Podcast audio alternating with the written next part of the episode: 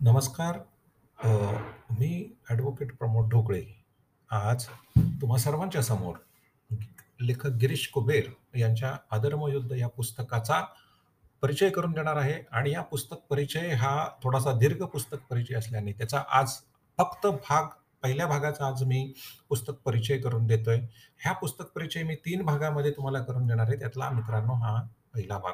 तर पुस्तकाचं नाव आहे अधर्मयुद्ध आणि पुस्तकाच्या या अधर्मयुद्धाच्या या पहिल्या भागामध्ये आज आपण इस्लामी दहशतवादाची वंशवेल ही जगामध्ये कशी पसरत गेली याची माहिती करून घेणार आहोत मित्रांनो. आपल्याला मित्रांनो माहिती आहे की अफगाणिस्तानात तालिबान यांनी सत्ता मिळाल्यापासून मिळवल्यापासून म्हणजे भारतातील जनमानस अतिशय अस्वस्थ झालं असून भारताला खूप मोठा धोका आहे, अशा पद्धतीची चर्चा आता सुरू झाली आहे. आणि समाज माध्यमांमध्ये तालिबान यांचा क्रौर्य क्रौर्यकथा, त्यांचा अतिरेकीपणा यावर अनेक पोस्टही आता दिसायला लागल्यात. आपण मुस्लिम दहशतवाद हा केवळ पाकिस्तानच्या संदर्भात वाचतो आणि अनुभवतो.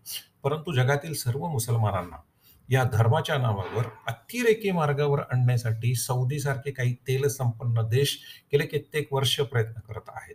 मुस्लिम धर्मियांना अतिशय पद्धतशीरपणे मूलतत्त्वाच्या हमरस्त्यावर आणण्याचं काम गेली कित्येक वर्ष अव्याहत चालू आहे. 21व्या शतकातील विज्ञानाच्या प्रगतीतही मुस्लिमांच्या मनात असुरक्षितता जिवंत ठेवून ते सदैव धर्मसत्तेच्या जोखडाखाली राहावेत म्हणून जागतिक पातळीवर अतिशय शिस्तबद्ध पद्धतीने मित्रांनो प्रयत्न केले जात आहेत. तेलातून आलेला पैसा, युरोप, इंग्लंड, अमेरिकेचा स्वार्थ अशी अनेक कारणं ह्या इस्लामिक किंवा इस्लाम स्पॉन्सर्ड दहशतवादाच्या मागे आहेत. आपण इतरांविरुद्ध वापरलेले अस्त्र आपल्याला आपल्यावर उलटेल असं अमेरिकेला याआधी कधीही वाटलं नव्हतं. परंतु तेलातून आलेला पैसा आणि त्यावर आलेली युरोप, इंग्लंड आणि अमेरिकेतली ही सुबत्ता, ही देखील ह्या सगळ्यांच्या मुळाशी आहे, असं एक निरीक्षण गिरीश कुबेर त्यांच्या अधर्मयुद्ध या पुस्तकामध्ये करून ठेवतायत. अ, थोडंसं बघायला गेलं तर एका वेगळ्या अर्थाने ते ह्या देशांना यासाठी दोषीही धरतायत, ह्या सर्व कारणांच्यासाठी. तर मित्रांनो, ह्या सगळ्या विषयांचा हा पट जो आहे, हा भव्य पट आहे आणि हा समजण्यासाठी अनेक गोष्टी आपल्याला ॲट अ टाईम लक्षात घ्याव्या लागतात आणि त्या लक्षात घेण्यासाठी आपल्या आपण अतिशय पद्धतशीरपणे बघणार आहोत थोडक्यामध्ये, की हे पुस्तक नेमकं काय आपल्याला सांगतंय आणि यातनं आपल्याला नेमकं आपल्या हाताला काय लागतंय मित्रांनो हे. आणि हे हा पुस्तक परिचय करून देण्याचा माझा उद्देशच हा आहे, की हे अतिशय उत्तम पुस्तक आहे आणि एवढ्या बारकाईने अशा पद्धतीने इस्लामिक दहशतवादाचा अख्खा पट आपल्यासमोर कधीच्या काळी उलटला जाईल हे मला स्वतःलाही वाटलं नव्हतं. परंतु यामध्ये लेखक गिरीश कुबेर यशस्वी झालेले आहेत अधर्मयुद्ध या पुस्तकामध्ये. हा इस्लामिक दहशतवादाची नेमकी आणि तंतोतंत माहिती आपल्याला देण्यामध्ये, की ही मी आपल्यासमोर आणण्याचा मला अतिशय मोह झाला आणि त्यातूनच हे हा पुस्तक परिचय मित्रांनो मी तुमच्यासाठी घेऊन येतोय. तर मध्य पूर्वेत जन्माला आलेल्या या इस्लामिक धर्माच्या प्रसारकांचा मित्रांनो सातव्या शतकापासून तलवारीच्या टोकावर धर्मप्रसाराचा प्रयत्न त्यांनी सुरू केलाय. हा मध्ययुगामध्ये सुरू झाला. स्पेनमध्ये त्यांनी दोनशे वर्ष राज्य करूनही युरोपातील ख्रिश्चनांनी केलेल्या कडव्या प्रतिकाराने त्यांना युरोपमध्ये पसरायला आता इस्लामिक धर्मप्रसारासाठी मर्यादा आल्या आणि कालांतराने त्यांना स्पेनमधूनही काढता पाय घ्यावा लागला. तर ह्या सगळ्या ख्रिश्चनांच्या बरोबर झालेले त्यांच्या क्रुसेडचे वगैरे अनुभवही जगाने अनुभवलेले आहेत. इस्लामिक धर्मप्रसारासाठी त्यांना आता जिहादच्या मूलतत्ववादी तत्वज्ञानात घोळवून जगामध्ये पद्धतशीरपणे अख्ख्या जगाला वेटीस धरायला लावण्यासाठी मित्रांनो सौदीमधल्या तेलातून आलेला पैसा हा कारणीभूत ठरलेला आहे. रानटी टोळ्यांमध्ये सौदीतील टोळी प्रमुखांना हाताशी धरून राष्ट्रप्रमुख त्यासाठी केलं गेलं आणि त्याच्यामध्ये आपल्याला मित्रांनो माहिती आहे, की ब्रिटनचा म्हणजे इंग्लंडचा आणि अमेरिकेच्या दोघांचा रोल ह्यामध्ये अतिशय स्पष्ट आहे.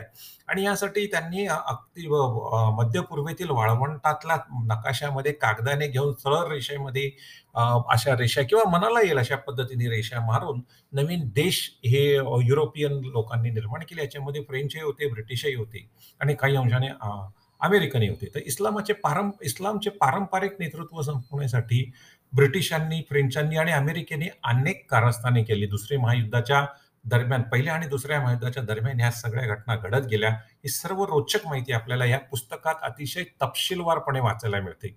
इराक, सौदी, जॉर्डन, लेबेनॉन संयुक्त अमिराती, इस्रायल हे ऑटोमन साम्राज्याचा भाग होते. ऑटोमन साम्राज्य म्हणजे तुर्कीचं साम्राज्य. तर तुर्कीच्या राज्याच्या हा मध्य पूर्वेमधला अंमल हा ब्रिटिशांनी संपुष्टात आणला. हा प्रभाव त्यांनी संपुष्टात आणला आणि ब्रिटिशांचा उद्देश ऑटोमन साम्राज्याला हरवण्यामागे पूर्णपणे साम्राज्यवादी होता. कारण त्यांना असं वाटलं होतं, की मध्य पूर्वेतले हे देश आता आपल्या मांडीखाली राहतील. आफ्रिकेपासून भारतापर्यंतचा भूभाग ब्रिटिशांना आपल्या नियंत्रणात ठेवण्यात ठेवायचा होता आणि त्याचाच एक भाग म्हणून मध्य पूर्व पूर्वे पूर्वेतील देश देखील आपल्या मांडीखाली असावेत यासाठी ब्रिटिशांनी हा सगळा उपद्व्याप केला. ब्रिटिशांनी एम-आय एजंट, त्याचप्रमाणे हॅरी जॉन फिल्बी व टी-ई लॉरेन्स होय, तोच लॉरेन्स ऑफ अरेबियामध्ये आपण पाहिलेला टी-ई लॉरेन्स. हे दोघंही एम-आय-5 चे एजंट होते आणि या दोघांनी मध्य पूर्वेतील टोळ्यांशी संपर्क साधून त्यांना तुर्कांच्या विरुद्ध एकत्र केले आणि आपली जबाबदारी चोख पाडली. लॉर्ड कर्झनने ऑटोमॉन साम्राज्याचे तुकडे करून सौदी, कुवेत इत्यादी देश निर्माण केले आणि ते आपल्या आधिपत्याखाली राहतील अशी व्यवस्था केली. तर मित्रांनो, अशा पद्धतीने मध्य पूर्वेमध्ये ब्रिटिशांनी आपला साम्राज्यवादी खेळाचा पट उलगडायला सुरुवात केली होती. त्याच्यामध्ये त्यांना फ्रेंचांनीही मदत केली होती आणि मध्य पूर्वेमध्ये साम्राज्याचा पराभव करून ब्रिटिशांनी आणि फ्रेंचांनी आता पाय रोवले होते. अशा पद्धतीने मध मध्य पूर्वेमध्ये ब्रिटिशांचं, फ्रेंचांचं, युरोपांचं आणि अमेरिकनांचा मित्रांनो प्रवास झाला होता. तर हा झाला मित्रांनो पहिला भाग. मला आशा आहे की तुम्हाला नक्की आवडला असेल आणि रोचकही वाटला असेल. तर मी तुम दुसरा भाग घेऊन लगेचच तुमच्यासमोर येत आहे. पहिल्या भागानंतर दुसरा आणि तिसराही भाग असणार आहे. ते दोन्ही भाग तुम्ही ऐका आणि पुस्तक जरूर वाचा. धन्यवाद मित्रांनो.